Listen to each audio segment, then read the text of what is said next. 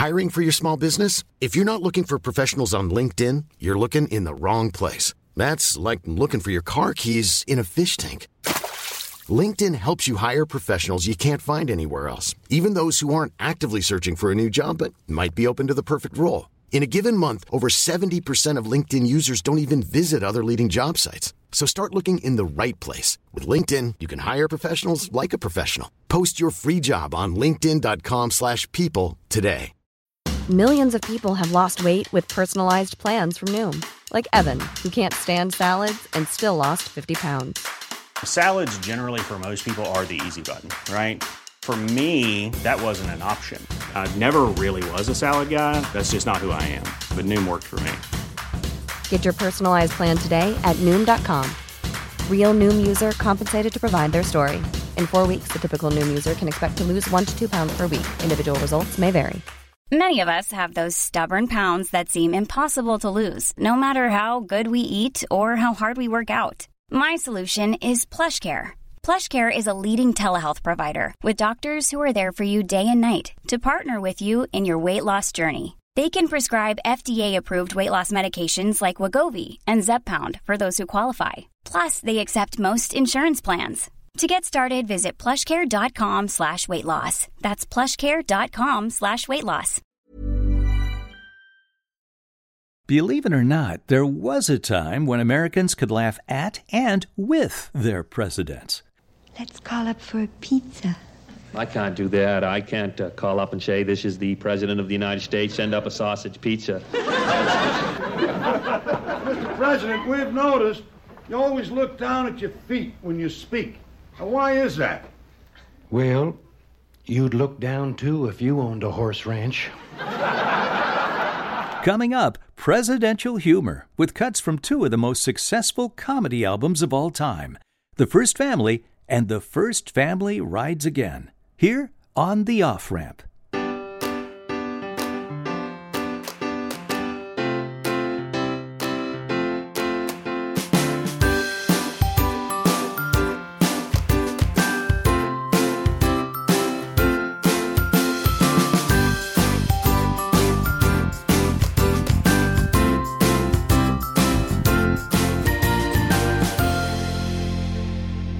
I'm Bob Smith, and welcome to The Off Ramp, a place to slow down, steer clear of crazy, and take a side road to sanity. We're doing something special for this edition. This is part one of presidential humor. Now, there was a time when presidential humor meant something entirely different than it does today. It wasn't late night comedians telling snarky jokes about people they hate, it was humor Real humor that was even handed, bipartisan, and hilarious for people of all ages. Yes, it can be done. And it was when men with great senses of humor occupied the White House. I'm talking about Presidents John F. Kennedy and Ronald Reagan. These were media savvy politicians who told funny stories, could ad lib at the drop of a hat, and had no problem poking fun at themselves. And Americans loved them for it. So did TV comedy writer Earl Dowd, watching nearby. He built two of the greatest comedy albums of all time around these men The First Family in 1962 and The First Family Rides Again 20 years later. Coming up, we'll hear comedy cuts from both albums, plus stories behind the funny stuff with comedian Rich Little and producer Earl Dowd. Get ready for fun. This is part one, hour one, of our presidential humor special from 1982 The First Family Rides Again.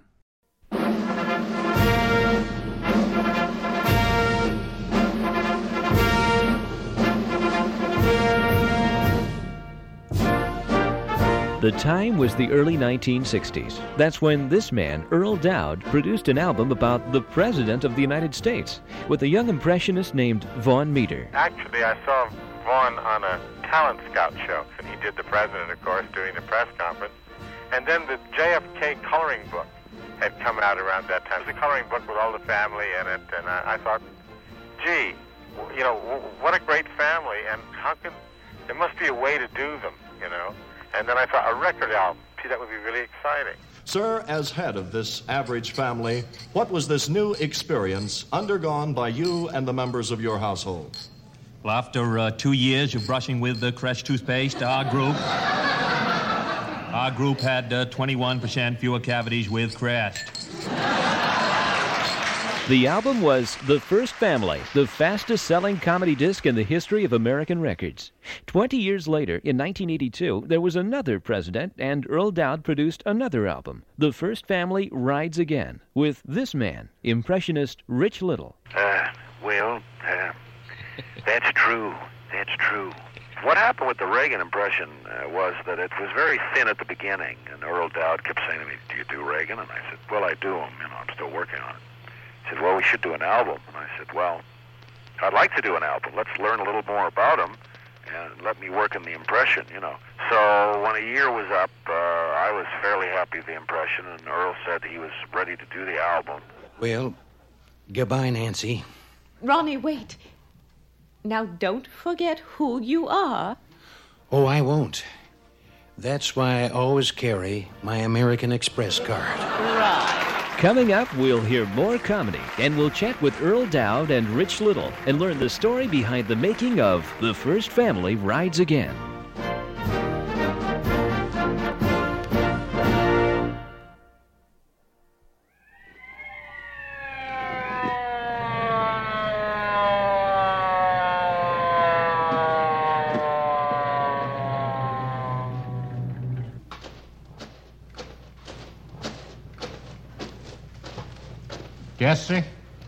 Fill her up, please. Uh, just uh, this car? No, uh, all 70 of them, and the uh, and the uh, motorcycles. Yes, sir. Uh, by the way, do you uh, give uh, green stamps? No, s- no, sir, we don't. Forget it. In retrospect, 1962 seems like an innocent, refreshing time in America. The country had a young president who liked to laugh, who even poked fun at himself in public, and the public loved it. Even those who didn't like John Kennedy admired his style, and they laughed at his jokes. And a young comedy writer named Earl Dowd sensed a potential goldmine of humor in that atmosphere. Using the talents of impressionist Vaughn Meader, Earl Dowd created a record album that placed the President of the United States and his family in everyday situations and gave them funny resolutions. The result was The First Family. Actually, I saw Vaughn on a talent scout show. I thought it had been the Godfrey show, but he corrected me a couple of weeks ago. Uh, it was another talent show on one of the networks, and he did the president, of course, during the press conference. And then the JFK coloring book had come out around that time. Do you remember that? The JFK coloring book? No, I don't think so. Uh, well, it was a coloring book with all the family in it, and I, I thought, gee, w- you know, w- what a great family, and how can there must be a way to do them, you know? And then I thought a record album, that would be really exciting. So it was a JFK coloring book, and Vaughn's appearance, and he did a remarkable Kennedy, as you remember, Bob. And it was a combination of those two things that threw me into it. That was sort of the first time that this type of humor had been used. We've always had political jokes and that type of thing, but getting into the president's personal family and poking fun at certain eccentricities, that was pretty unusual. Uh, no, I never really worried too much about that. Uh, I didn't think about where would we be in trouble. What I did think about while I was doing it was, is someone someone else must be doing this because it's uh, such an obvious idea to do it. Uh-huh. Uh, but luckily, no one was uh, before I did it. After I did it, everyone was. uh, I have heard, uh, well, Merriman Smith, the AP correspondent who used to say, "Thank you, Mr. President," at the end of the press conferences.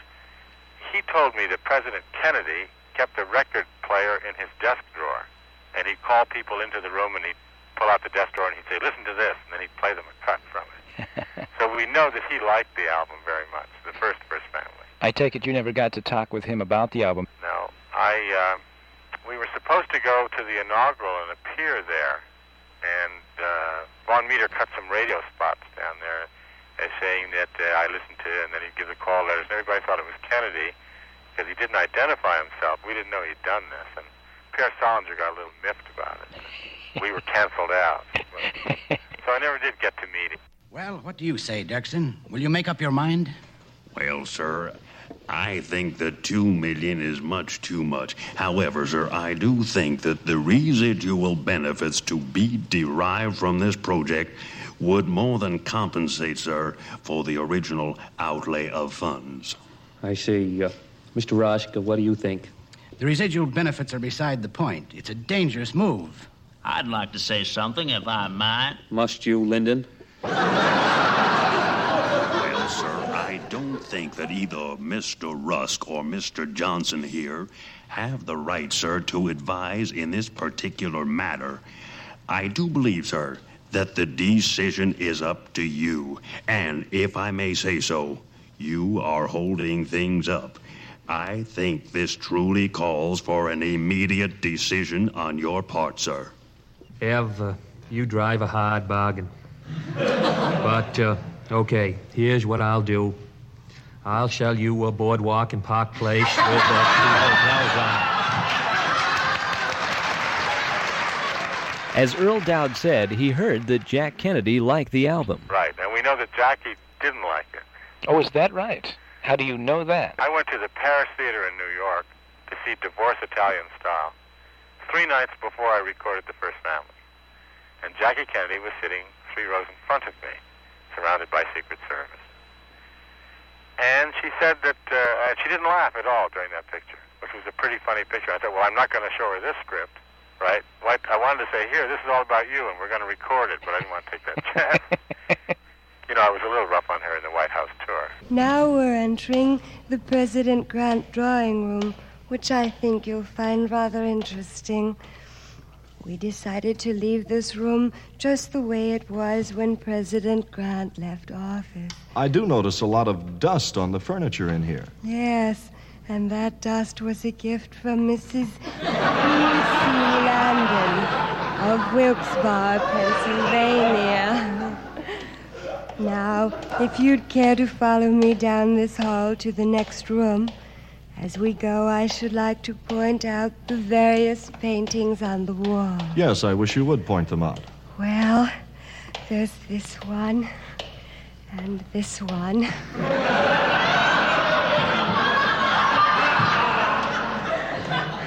and that great big one over there, and this little teeny one down here.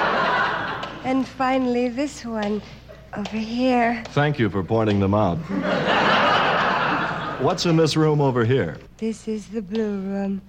We decided to leave it just the way President Blue had it originally. now we are in the east wing. This is the section we are having completely remodeled. All the rooms are being changed around. Yes, the carpenters certainly are busy, aren't they? Aren't they, though? And those carpenters were a gift from Mr. and Mrs. Al Bianchi of Hayworth, New Jersey. I find it quite easy to get lost in this section. Yes, I imagine one could get lost in here. Pardon me, pardon me. I seem to have uh, made the uh, wrong turn somewhere. Now, I'm trying to uh, find the bedroom. I just came out of the uh, John Hancock bathroom where I was uh, taking a shower in the Alexander Hamilton bathtub. And I think The that. carpenters and painters here have been just working like beavers round the clock. We hope, we hope to have it finished Which in way May. is he? The bedroom. The bedroom is where? Actually, the I, uh, original just wanted to ask schedule didn't call for it to be completed until July, but the work has gone I well. I should like to point out that I am. Uh, I am. Uh, I am standing here in my shorts, uh, dripping wet. Now I've. I've got an important conference in uh, 15 minutes, so I must be dressed in uh, 10 minutes, which means I shall have to uh, move ahead uh, toward our bedroom with great vigor. Excuse me, Charles. Dear, go down this hall to the Andrew Jackson smoking room, then turn right into the President Taft rumpus room, across over through the Woodrow Wilson ping pong room, then left at the Dolly Madison pinochle room, through the President Grant drinking room, past the Richard Nixon dumbwaiter And that's our room. Well, let's see. Now I go past the, uh, the Dolly Madison ping pong room, across the uh, Richard Nixon, the drinking room, and then I go left at the Andrew Jackson. Uh, wasn't that your husband? Yes, it was. He's a magnificent looking man. Yes. And we decided to leave him just the way he was originally. Uh, she, in her book Jackie O, remember that cut where uh, Jack Kennedy says uh, good night, uh, Jackie, good night, Bobby, good night, Sargent Shriver, good night, Caroline. They're all in bed there together. Uh-huh. That was Jack Kennedy's favorite cut. And that was her unfavorite cut. And she said that I exploited her children by mentioning them in that on the album. Now that's in the book Jackie O, I understand. And she says that she came after me, so- but I never heard from her. Maybe some of the humor hit just a little too close to home for Jackie Kennedy, as in this sketch where Earl Dowd himself plays Jackie Kennedy's French dress designer. I worked three months on the creation of this dress. I believe, uh, how you say, Madame, it is you. Uh, a Jacques original for you. Eh? Ah, merci, Jacques. Très bien. I believe you're right, Jacques. I like it. It has a very distinctive air about it, and yet it is conservative. I like it. Ah, you make me so happy. I have thought and thought, and I have decided to name this after you, the First Lady. Eh? Merci, Jacques. I don't like to tell an artist what to do, but I wondered, would you mind if I made one small change? Could you remove the top button? Ah, Madame, a wonderful idea. Of course, that is the touch it needed. Merci. I think I'll wear it tonight to the embassy ball. Au revoir, Jacques. Oh, Madame, Madame, you make me so happy. Mm, Mrs. G, rip the top button off those 5,000 first ladies and put them on a rack. We'll have more of the story behind the making of the first family albums in just a moment. This is Bob Smith, and you're listening to a 1982 feature I did on presidential humor with comedian Rich Little and comedy writer Earl Dowd. The First Family rides again. Earl Dowd's first family albums owe their success to a number of things. One of them is putting the president and his family into everyday situations, situations like you and I get into. Let's call up for a pizza. I can't do that. I can't uh, call up and say, this is the President of the United States, send up a sausage pizza. Just, uh, Don't tell them who you are. Just tell them to send it to 1600 Pennsylvania Avenue. I don't know if I can do that. Well, let's do something. I don't want to stay home. I'm sick and tired of staying home and staring at these same 100 walls. Hello? Oh, hello, Elsa. It's Elsa Maxwell, Jackie. What? You're having a uh, party and you wonder if by any remote chance we uh, happen to be free. Free? Jackie and I on a Saturday night? You know, Elsa, sometimes I wonder about you. We're uh, having our own party. Can't you hear it? Jackie, laugh it up. Hear that, Elsa? That Adlai, uh, he's uh, such a cutie. He always makes Jackie laugh. Just, uh, just a minute. Uh, yes, thank you. I will have some more champagne and uh, fill the Maharaja of Baroda's glass. Don't forget the Maharani. Oh, oh, Elsa, I have to hang up. The Humphreys and Goldwaters are at it again. Goodbye, Elsa, and thanks for thinking of us. With his first family record, the career of young Vaughn Meader, then in his 20s, skyrocketed. He appeared on Ed Sullivan, The Tonight Show. His record performances and nightclub appearances put him in the center of the entertainment spotlight. At the same time, up north in Canada, another young impressionist was doing political satire on his country's leaders. His name, Rich Little. Most people associate you with impersonations of show business people, but you were making a name for yourself with uh, politicians in Canada at the same time Vaughn Meader was doing that with President Kennedy in the uh, early 60s. Yeah, well, I did all the Canadian politicians in Canada uh, before I came to the States. They were great. In many ways, they were better than the ones they had in the States. We had Diefenbaker, and Lester Pearson, and uh, Louis Saint Laurent, all these names that probably mean nothing to your listeners, but they were great characters. And uh, I was always sorry they weren't known in the States because they were some of my better ones. And of course, what I did was take all those political ones in Canada and do an album, uh, a counterpart to Vaughn Meader's album called My Fellow Canadians with John Diefenbaker, and it became a big seller in Canada. That was one of the biggest, or maybe the best-selling comedy LP in Canadian history, wasn't it? Um, I don't know whether it still is, but it was at the time. It it, uh, it uh, outsold every other Canadian album. I think it's sold. Gee, it must have sold twenty thousand. Isn't that funny? That's a drop in the bucket here. Did uh, Vaughn Meader's success in those days influence you to do that type of Oh album? yeah, yeah. It sure did. I was a big fan of his. I'm sorry I never got a chance to talk to him really much when we when we did the first Family Rides again because he opened the door really to political satire in the in the states. Uh, you know, I mean, the, having the president, President Kennedy, acknowledge the album and say that it was funny, took all the pressure off doing politicians Uh-huh. because before then uh, people were imitating presidents and so forth, but there was always a hesitation like maybe this isn't right, maybe this is sacrilegious, maybe you know, maybe we'll get a reaction from the White House. This is un-American, you see. And when he react, President Kennedy reacts so favorably and laughed and mentioned it during a press conference, uh, then from then on, uh, the door was open, and everybody said, "Well, I guess if you object now, if you're a president, you've got to have a you know pretty poor sense of humor." Right. So, and I think all the other presidents that came along remembered that too. So now they're kind of quite aware that uh, you you know you better you better uh, say something or or hopefully favorably. Otherwise, you're going to be kind of a stuffed shirt that you know you can't laugh at yourself. Americans laughed and laughed and laughed at the first Family album. So much so it became one of the biggest selling albums in history. But how many copies were sold? Earl Dowd says he really doesn't know. We know that it sold five million, four and a half million to five million, uh, le- legitimately. See, one of the problems we ran into with that album, we pressed only forty thousand originally and sold that the first day in New York. Lord. Now we had to put albums out fast. People were going crazy. They wanted this album, so they released albums without covers, which allows the pirateers to have a field day. So when we put albums out without any covers on them, so did everybody else.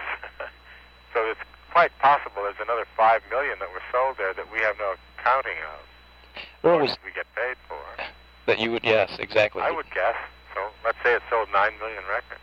Case with ours, everything that we pressed and was shipped was sold. You can't find a copy today. It's hard to.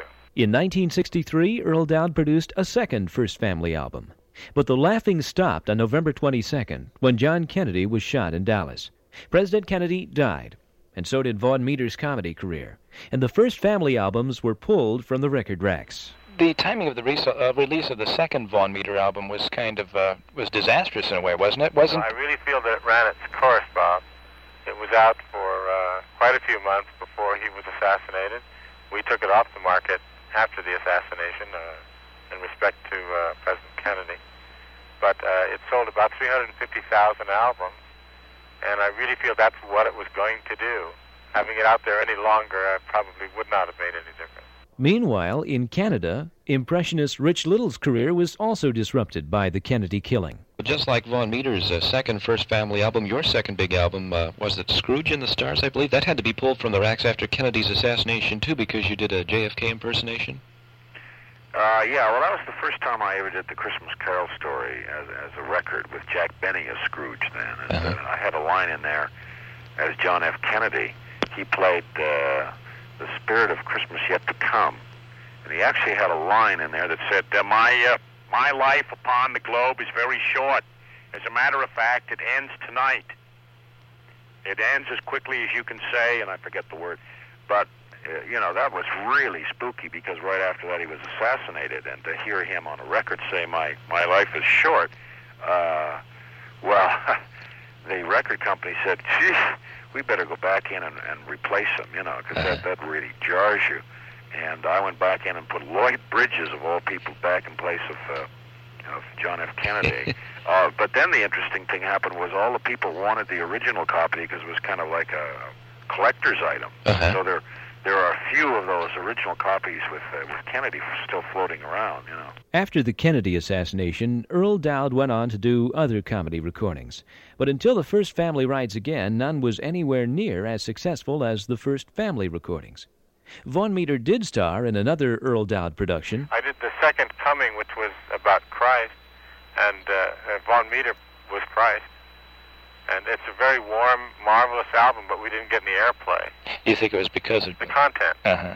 Just the fact that it was religious in nature, and I, you have to be very careful of that. I noticed he has a part in this album, not a large one, but a part. I brought Vaughn Meader all the way from Maine because, number one, I certainly thought he should be a part of this, but my original intent was to use him more. Uh, we had uh, an idea to do the family feud with the Democrats against the Republicans. He would have played Teddy Kennedy, of course, but uh, couldn't get Richard Dawson. And I just felt I didn't want to do the family feud without Richard because it, it's his show, you know, and we really needed him. So I didn't do it, and Vaughn was here, so we used him on that one cut. Uh, it was called Integration. He's the second voice on that. That's no answer. Hey, we've tried all these things. Forget it. Forget You're it. missing all the important points. No, you. Gentlemen, gentlemen, please. Uh, all right. Now, this emergency session has been going on for almost an hour. As president, I'm going to have to make a decision here. So I want the bottom line. Each of your final recommendations. Now, let's start with the Secretary of State. Mr. President, I repeat, this isn't simply a question of not enough blacks, nor is it uh, too many whites. It's a question of distribution. Well, all right. Bill, as Attorney General, how do you see it? Well, I'll go along with Jim. Regardless of the numbers, let's face it, blacks have always wound up at the bottom and whites at the top. Al? Yeah, you're putting the Secretary of State on the spot. In my opinion, this problem is not just blacks and whites, or for that matter, yellow or red. It's all the way across the board. Well, I guess the whole thing comes back to the question of money. Huh. Now, Bob, you're Secretary of the Treasury. So, what's this kind of redistribution going to cost us? Okay. In terms of current dollars, let's face it, black jelly beans are 79 cents a pound. The whites and the reds are 69 cents. The browns and yellows and blues, not to mention the maroons, are only 40. Next, we'll have more comedy and Earl Dowd and Rich Little talking about the making of The First Family Rides Again. Yes, down in front. Mr. President, may I ask a question concerning Cuba? At any time in the future, is there any chance that you might recognize Fidel Castro?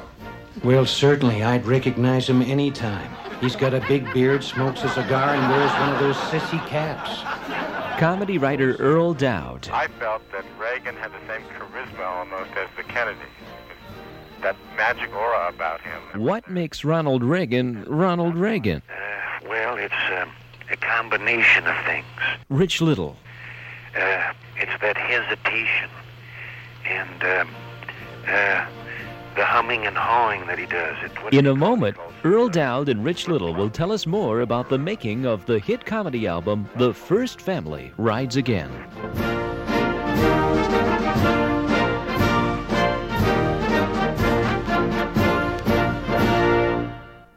We hope you're enjoying part one of The First Family Rides Again Presidential Humor with comedian Rich Little and comedy writer Earl Dowd here on The Off Ramp. I set the alarm, Nancy. Good night. Oh, I'm terribly tired, Ronnie. I hope we can get a good night's sleep. Oh, I forgot.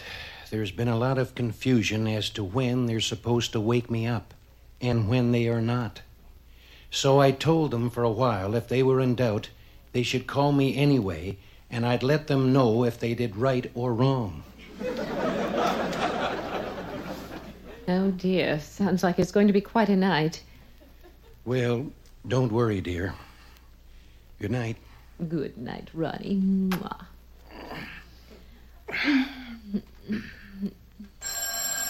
Oh, dear. Oh, darn. Hello. I didn't know whether to call you or not, sir, but Florida's totally flooded and under 10 feet of water. Well, take pictures in the morning.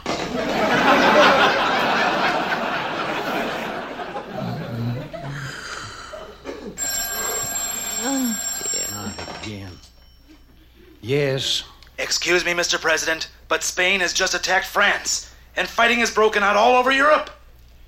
Call Dan Rather.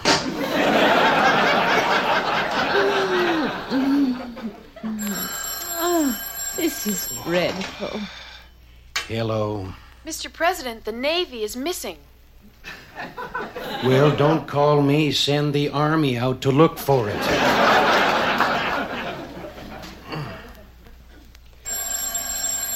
Oh, oh. yes. Yes. Sorry to bother you, Mr. President, but one of your old movies is on the Late Show. Everybody up! Albums come and albums go, and comedy albums die a very quiet death on the record racks every day, particularly albums that satirize contemporary politics or contemporary issues.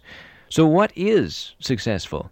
We ask Earle Doud. Okay, uh, I think first of all that people buy record albums about uh, pol- politicians who they like. It's very difficult to sell an album about an unpopular politician or one who's just sort of middle of the road in popularity. I felt that Reagan had the same charisma almost as the Kennedys. That magic aura about him, and a lot of people like him, and he looks great. You know, he's a former movie star. There's a lot of glamour there, you know. and that's why I felt it's right to do this. And and and and also there hasn't been anything in two or three years like it. So it seemed like good timing to me. But also, I do know you can't fool the public. You've got to give them funny material. If the album was uh, not funny, it wouldn't sell. I don't care who it was about. In Welcome to the LBJ Ranch, uh, we took the actual voices of politicians and and put new questions to their old answers. Right. Kind of a sneaky premise, but it worked well. Uh, I did do other albums though, where I had the families of the presidents, more or less. Honest to God, We Really Mean It very last Nixon album, uh, which I did on Brunswick, had the Nixon, uh, some of his family. Uh, Henry the First was about Kissinger, Okay. Uh-huh. about his family. Uh, Spiro T. Agnew is a riot, with Stanley Myron Handelman. And that, of course, was about uh, Spiro T. Agnew, if you will. I've done about uh, 12 albums, all told. Uh-huh. Uh, not all of them, uh, well, practically all of them are, are uh, of a political nature. I think you have to be funny. I think you have to be timely. I think you have to be tasteful. And you have to be about somebody that they care about. Nobody's going to spend eight or nine bucks to buy an album about somebody who they don't like. You would think maybe because you're mean to them or nasty to them and they're unpopular that everybody would buy it, but I didn't find that to be the case. Not with the Nixon album, for instance, huh? The Nixon album didn't do well at all. Writing material for a satirical album is one thing, but finding someone who can do a credible imitation of a public figure is something else again. Sometimes people just can't focus in on anything they can work with in imitating someone. Very few people imitated Jimmy Carter. Fewer still did Gerald Ford or Dwight Eisenhower. And some people thought that Rich Little would have the same problem with Ronald Reagan. I understand a lot of your close friends didn't even think anyone could do a good impersonation of him because they thought there wasn't enough material. Uh, well, uh, that's true. That's true. Uh, what happened with the Reagan impression uh, was that it was very thin at the beginning, and Earle Doud kept saying to me, "Do you do Reagan?" And I said, "Well, I do him. You know, I'm still working on it." He said, "Well, we should do an album." And I said, "Well, I'd like to do an album. Let's learn a little more about him, and let me work on the impression. You know, because I think you need to uh, let a little time go by when you first get in office so that we know." Uh, about the person. You know, we we see the problems they're getting into. We see how they move and the little expressions and stuff, and then you have things to do satire on. So when a year was up, uh, I was fairly happy with the impression, and Earle said he was ready to do the album, and he'd hired like 15 writers, which I never understood why. But uh, and then this cast. Another thing he did was he hired a huge cast, and I said to him, "Well, Earle, I don't know whether we need a big cast, you know." He said, "Well, I want to have a lot of stars in this album." I said, "Fine, but what are they going to do?" You know, and that was a little bit embarrassing because we didn't need as many impersonators to do the album because uh, there were a lot of things uh, that uh, we didn't need them for, and uh, it became a little embarrassing in that we had some well-known people who were just sort of standing, waiting to do a line, like Vaughn Meader, you know and Roger and Roger, who are excellent at what they do. Right. Um, I felt sort of bad for them and said to them, "Hey, listen, you guys do Nixon and do Jimmy Carter," and they used to say, "But those are yours." And I said, "Hey, they don't belong to me," you know. So it was almost like uh, uh, we got to we got to give some of these people something to do. So uh, I, I mean, I ended up certainly doing an awful lot on the album, but um, uh, you know, when people would ask me why I didn't do Nixon on the album, that that is primarily the reason. Is that uh, is that Roger and Roger did them fairly well, and um, give them a chance, you know. Didn't want to step on. I don't own Nixon anyway. and, and it worked out very well because, uh, you know, they, they do kind of a caricature on Nixon and, and Jimmy Carter, and it was quite funny. It isn't the way I would have done it, but, you know, this little phrase, uh, I fold, is, uh, is uh, kind of kind of cute and kind of caught on. And if you remember the album in the, in the poker game when he says, I fold, Right. says Jimmy, well, Charlton Heston came up to me at the uh, AFI salute to Frank Capra and said, I love your album. I mean, I play it all the time. I said, really? He said, oh, it's funny. Said- And then Charlton Heston said, I fold. And I I nearly folded when he said that. That's funny to hear Charlton Heston do Jimmy Carter I fold. But, you know, it shows the impact that that album has. Uh, a lot of people that you wouldn't think that would be in, into a comedy album of that kind were, were buying it and playing it and playing it for their friends and and the, the exciting thing was to go around the country and go in the record stores uh, and and see people buying five and ten copies apiece. You know, Boy. Yeah, that was great. They buy, you know, I'd write down to Uncle Charlie, to Aunt Minnie, and uh, I found out that they were buying them for friends, you know, or or birthdays or whatever. And uh, Uh-huh.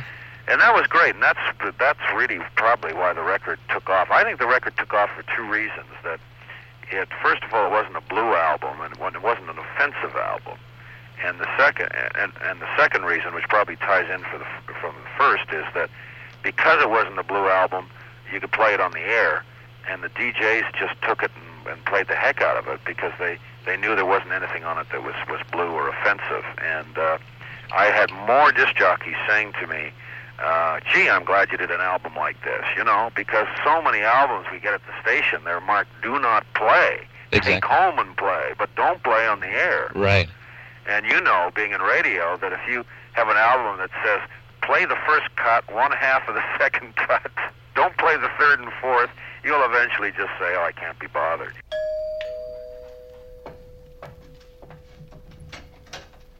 Well, it's good old Jerry Ford. Come on in, Jerry. We've been waiting for you. Uh, Dick and Jimmy are already here. Uh, sorry I'm late, Ronnie. I, uh, I couldn't find the house.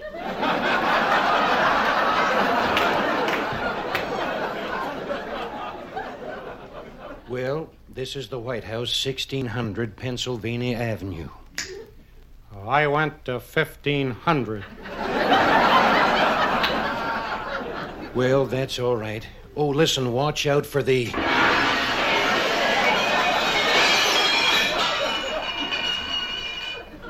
China.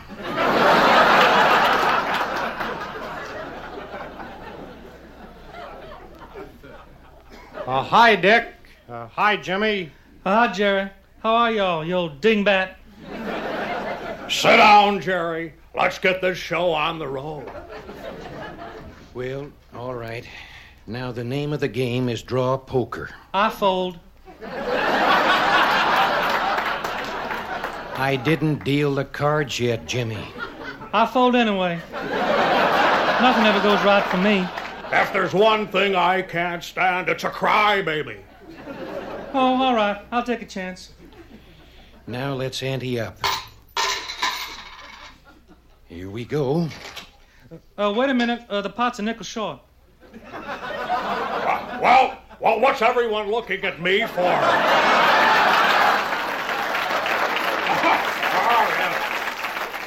Oh, for goodness sakes. It must have got stuck in my coin changer. Deal them out. I feel really lucky. All right. Who wants to start it off? Well, I open for a dime, but I know I'm gonna lose. I'm in. Well, it's up to you, Jerry. Give me all your eights.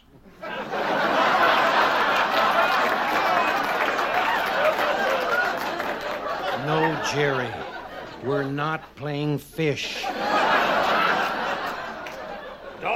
Don't explain anything to him. Throw in your dime, Jerry. All right, boys. I'll see that dime and raise you a quarter just to keep you honest. It's too late for Dick. Fellas, please. We're here to play cards. I just raised you a quarter. okay, I'll see you.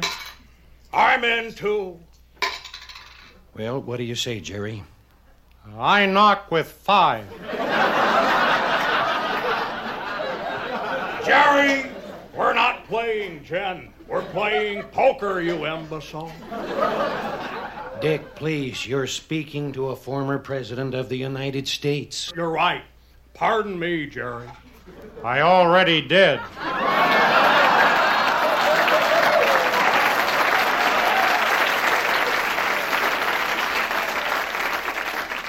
Listen, are you guys gonna play cards or not? Well, it's not fair. Uh, why do I only have five cards when Dick has ten? What ten? What are you talking about? Uh, five in your hand and five up your sleeve. I see him. I see him. Now, just a minute. I want to make one thing perfectly clear. I am not a crook. Ro- Ronnie! Jerry! J- Jimmy! Jerry! Fellas, come back. Come back. I want to play. I've got five aces. Won't anybody play with me? Pardon me, lady. Uh, Oh, look, little boy. B- Baby, are you the- here, Fido? Come here, boy. Come on. Where? Earle Doud wrote and produced the album The First Family Rides Again. That means he not only wrote most of the material, but he also directed it. And he chose the talent. Well, I, I chose Rich Little because, in my in, in my opinion, he is the most brilliant impressionist on the scene today, and perhaps of all time. When you hear him do George Burns and Johnny Carson on the album, it's phenomenal. And I think his Reagan is excellent. And I didn't put Rich. I didn't pick Rich because I thought we'd sell a lot more albums with a known person. Uh, Vaughn Meader certainly was an unknown. I picked Rich because I felt he was the best Reagan voice around and could do the job better than anyone else. Now I lay me down to sleep. I pray the Lord my soul to keep. If I should die before. Hey, Reagan. Who's that? Who were you just talking to? God. Well, that's who I am. Oh, God. Now it's been done already. Big hit. What do you want, God?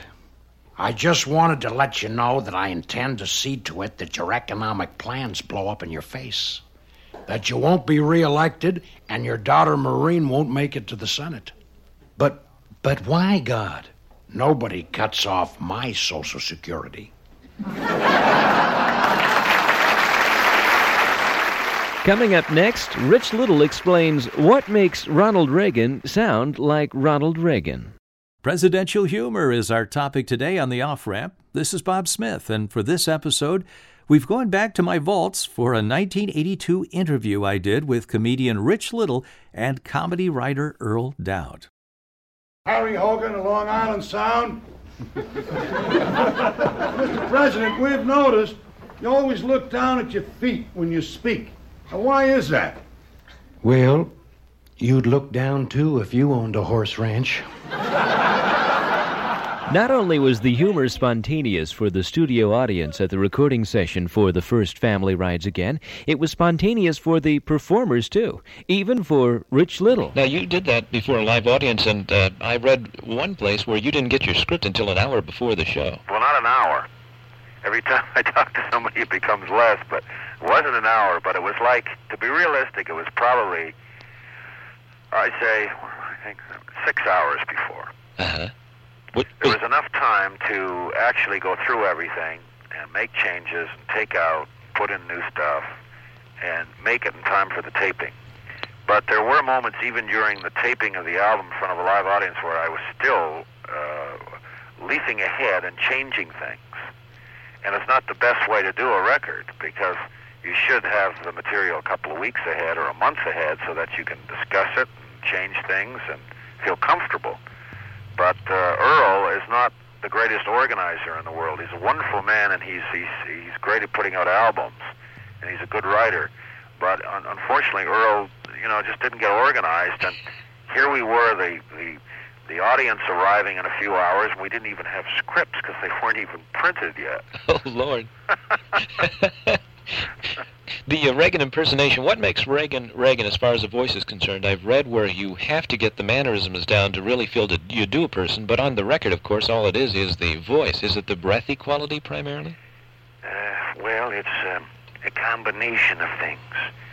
Uh, it's that hesitation and um, uh, the humming and hawing that he does. It, what does he call it? He calls it uh, flip flopping or waffling.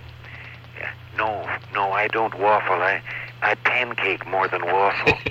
but uh, and the little sayings, of course, at the beginning help, like uh, well, the word whale, and there he goes again, and um, it's kind of a soft, uh, breathy kind of a voice. Uh, it, it's becoming better, really, all the time, as I say, because uh, when when pressures come along and you have to speak so much and you're under so much fire, you you're, you exaggerate and, you, and your real mannerisms and idiosyncrasies come through more, you know. So I think he's he's getting a, to be a better subject as every day goes by. All right, why don't you ask Ronald Reagan a trivia question? Okay. Uh, Mr. President, could you tell me what was the movie you made with Barbara Stanwyck? Uh, well, um, that's a tough question. Uh, other than Bonzo, I don't remember any picture. Wait a minute. Barbara Stanwyck. Right. Uh, oh, I do remember. It was a Western, and one of my best. It was called Cattle Queen of Montana, where I play both parts. of course, the part I'm playing right now as President of the United States is my most difficult role.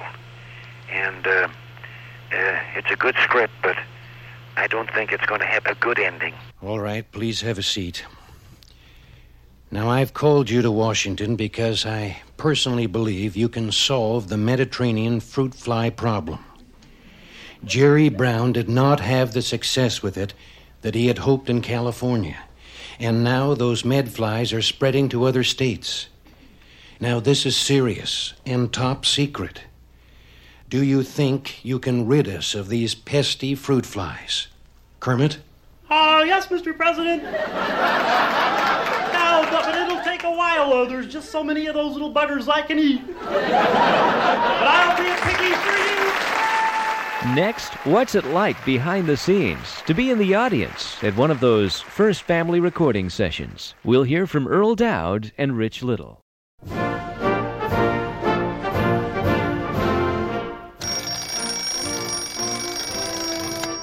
Well, it's another day. Another day, Nancy. It's a wonderful day in the neighborhood. The First Family rides again with Rich Little.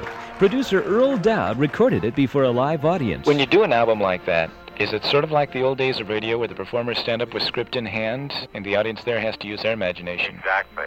Yeah, and we stand right at the mic, just like a radio show, and read uh, read the script. We do one piece at a time, and then pause for like a minute between. Coming up, we'll talk with Earle Doud about the making of the album, and we'll also learn how Rich Little began his career imitating his school teachers. Yeah, well, before the teacher arrived in the morning uh, for class, you see, I'd get up and, and do what they were going to do when they got there. And of course, the kids would fall about, you know. And then, of course, we'd have a look out at the door, and then the real teacher would come along, and he would do exactly what I just did a few minutes ago. And kids would laugh some more, and uh, four teachers could never figure out why walking in the door and, and talking and saying good morning got such laughs. It's all coming up.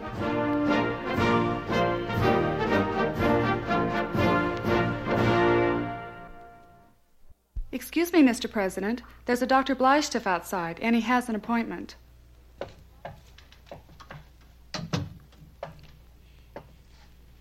Uh, please sit down, Doctor. Uh, thank you.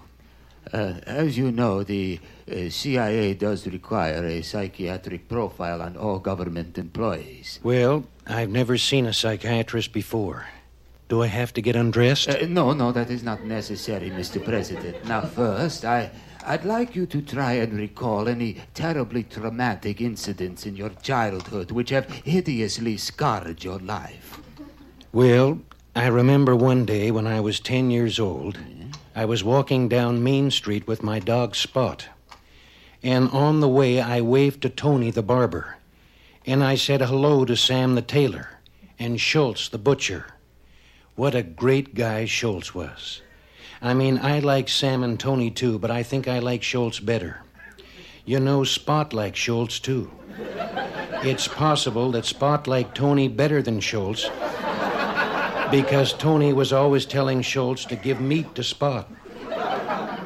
Uh, excuse me, that's not exactly what I want.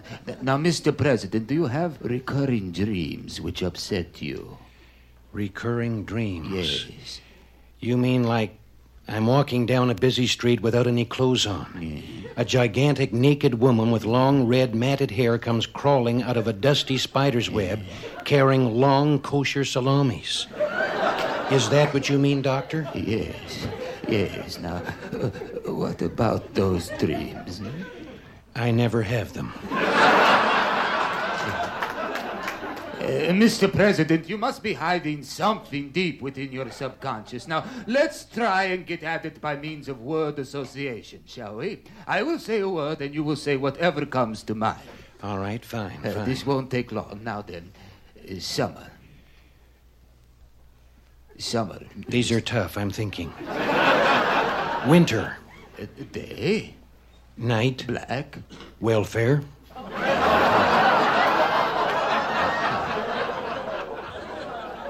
Up. Down. Hot. Cold. Death. Bedtime for Bonzo.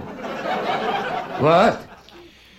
Well, when I made that picture, it killed my career. Well, that's about all the time we have right now, and I want to thank you, Uh, Doctor. No, no, no, Mr. President, please. Just ten more minutes. I, I need ten more minutes to probe the inner workings of your mind, please. Well, I'm sorry, but I simply can't afford the time. No, no, no. You don't know what this means to me, Mr. President. I must have just ten more minutes of your time. I must, I must. Well, all right. One more word association game. Good, yes. Thank you, Mr. President. But listen, for variation, let me start this time. Oh, yes, good. Table. A, a, a chair. Very good. Sit. A, a stand. Hello. Uh, goodbye. Goodbye. What's it like behind the scenes at a recording session for something like The First Family Rides Again? We asked producer Earle Doud that question. When you do an album like that, is it sort of like the old days of radio where the performers stand up with script in hand and the audience and the audience there has to use their imagination? Exactly. Yeah, and we stand right at the mic, just like a radio show, and read uh, read the script. We do one piece at a time, and then pause for like a minute between. And nobody, in the middle of nobody's script fell out. I remember going to a uh, United States Steel Hour radio show, and an actor was up there, and he had pulled the staples out of his script, and the middle of it fell out and went on the floor, all over the place, right in the during the broadcast. What a nightmare! How many nights or how many sessions did it take to do this one? Was it oh, one? one session, 300 people in our audience, and there are no changed laughs. What you hear on that record, there's no canned laughter. That's exactly the way it was. And uh, I brought 50 kids from Palos Verde in, Palos Verdes into to Usher, and they're all on the back of the cover, as you can see, posing Right. with the different stars. Uh-huh. I'm trying to make them all famous. and uh, we we had a buffet dinner afterwards. Not cold cuts, Bob. We had salmon, good things. and we ran that uh, right through from top to bottom, and we made maybe two little changes. We had some people who were supposed to be on the album who didn't get on. And who were they? Uh, John Ritter uh, was sent by ABC to Canada at the last minute to do a promotion. He was supposed to be with us, Mm-hmm. and uh, Jamie Lee Curtis, but we Oh. had nothing for her to do. That's uh, Tony Curtis's daughter, isn't it? Yes, it is Tony Curtis' daughter, Uh-huh. right? Janet Leigh. Yeah. And uh, Brooke Shields Brooke Shields. What was Brooke Shields going to do? just looked great. But that doesn't show on the album. Oh, well, I don't care about that. How, who are the people you invite to a recording session like this, Earle? You invite your friends and uh, uh, people in the business and some lawyers and a nice cross section of people and maybe a few stars if you know any just to sit in the audience. Some lawyers, you say? Pardon? Some lawyers? Well, sure, you have to have lawyers to make a record deal. So you invite them to come along. Yeah, but might as well let them know what they're getting into. Is there a lot of material that's performed before that live audience that just doesn't work that might get thrown out? Well, not a lot. Uh, sometimes we did one piece that didn't make the uh, record album. Uh, would you like to hear it? Sure. Okay, it's a it's a, a hairdresser, two hairdressers in Beverly Hills, and one is saying he's very nervous. Uh, he's never done uh, President Reagan's hair before. What does he do? And the other one says, well, you marcel it a little bit, then you comb it, and an upsweep, then you pompadour it here, and you do this and that part. And he says, oh my goodness, and then what do I do? And he says, then you put it in the box and ship it back to Washington. thought that's a little cruel and not true, so we didn't do it. Uh-huh. And we had another piece where they were pre- uh, Nancy was preparing the president to go out, and they put in his heart and his shoulders and rebuilt him every day. And uh, we thought we didn't like that when it was finished. But the beginning of that, he sang the Mister Rogers thing. It's a lovely day, you know that thing. and at the end of that, she said, "Now don't forget who you are." And he says, "No, I won't. That's why I always carry my American Express credit. American Express card." And so we took the beginning and the end and put them together and threw all the middle out. Unlike the Vaughn Meader albums, the First Family Rides Again album does not include any sketches concerning Ronald Reagan's children. because we just didn't think of anything with the kids that we could use. Uh, there's one exception to that. We had a little sketch that we wanted to do, and Rich and I talked about it just before we recorded, and we thought maybe it's not funny. But every time I tell it to somebody, they laugh, so I'm going to take a chance with you. Okay. Now, it, it, it's President Reagan talking to his son Ron, who Michael Richards on the cover is Ron in the ballet suit with the tutu. Mm-hmm. You see that? Right. And you know Ron is a practicing ballet. That's correct. Okay, so the president's talking to his son about how great it is for father and son to do things together, which it is. And we get the feeling they're going to go to a baseball game or they're going to go fishing, but they're actually practicing ballet. And at the end, the, a winded president says, turns to his son and says, "Next time, you be the hunter, I'll be the swan." and everyone likes that and says, "Why didn't you record it?" And you well, there it goes. uh, one shot at the kids. but you did put them on the cover because of the physical association with a ballet dancer and so Absolutely. forth. Uh-huh. We shot the cover, of course, before we, we recorded the album. The cover takes more time than the pressing of a record. You know? Is that right? It takes about three to four weeks to get the color and the cover done, and just records they can press overnight almost. Now, Earle, you're the only person who was on the cover of the original album, and uh, that's the one with Vaughn Meader, and uh, the cover of this one. And you're holding skis over in the left-hand corner, bearded as you were 20 odd years ago. Well, you see, that started uh, with uh, Jackie Kennedy liking to water ski. Uh, so everybody said, "Why are you wearing? Why are you holding those skis?" And I said, "Well, Jackie Kennedy likes to water ski." And they all said, "Well, we didn't know that." When we asked Earle Doud to name one of his favorite routines from the First Family Rides Again album with Rich Little, he cited the one where the president meets Mr. Bill, the character from Saturday Night Live television. I like uh, Mr. Bill because uh, I think the kids are really will dig on that, and uh, I'm a fan of Mr. Bill's anyway. And I just uh, we went up to Arrowhead this year. Uh, I took ten kids up there, some of whom are on that back of the album cover, like David Powell. They had this cassette player, and we kept looking at this movie of Mr. Bill, and I thought, gee, if, if the president met Mr. Bill, wouldn't that be ridiculous? and that's what's so great about this, because you can take the president of the United States and put him in situations that wouldn't be funny if you and I were doing them. Uh, he eats, uh, he goes to bed, he does things we do, but suddenly with the president doing it's hysterical. That's why it's kind of easy sometimes to write these things. Excuse me, Mr. President. There's someone very important here to see you. Uh, Brezhnev? Begin? Uh, Prince Charles? No, sir. It's Mr. Bill. Mr. Who?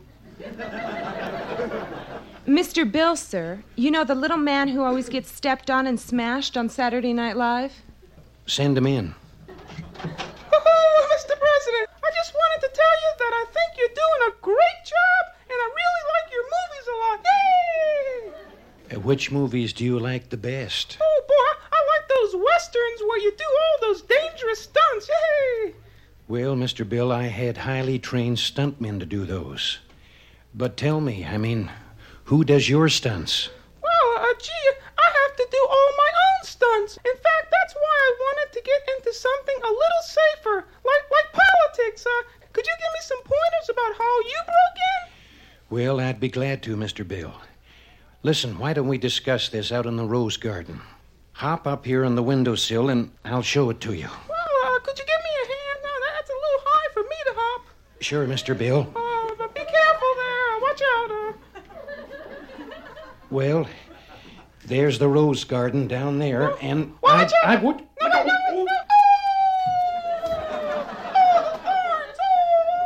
Hey, hey, say, what's that big plane coming, huh? Oh, that's Secretary of State Sluggo and his new B 1 bomber.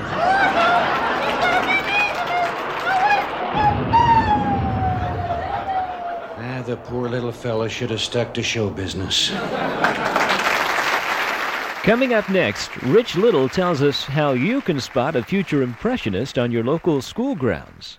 And you'll hear that in part two of The First Family Rides Again Presidential Humor, next time on The Off Ramp. This is Bob Smith. Thanks for listening.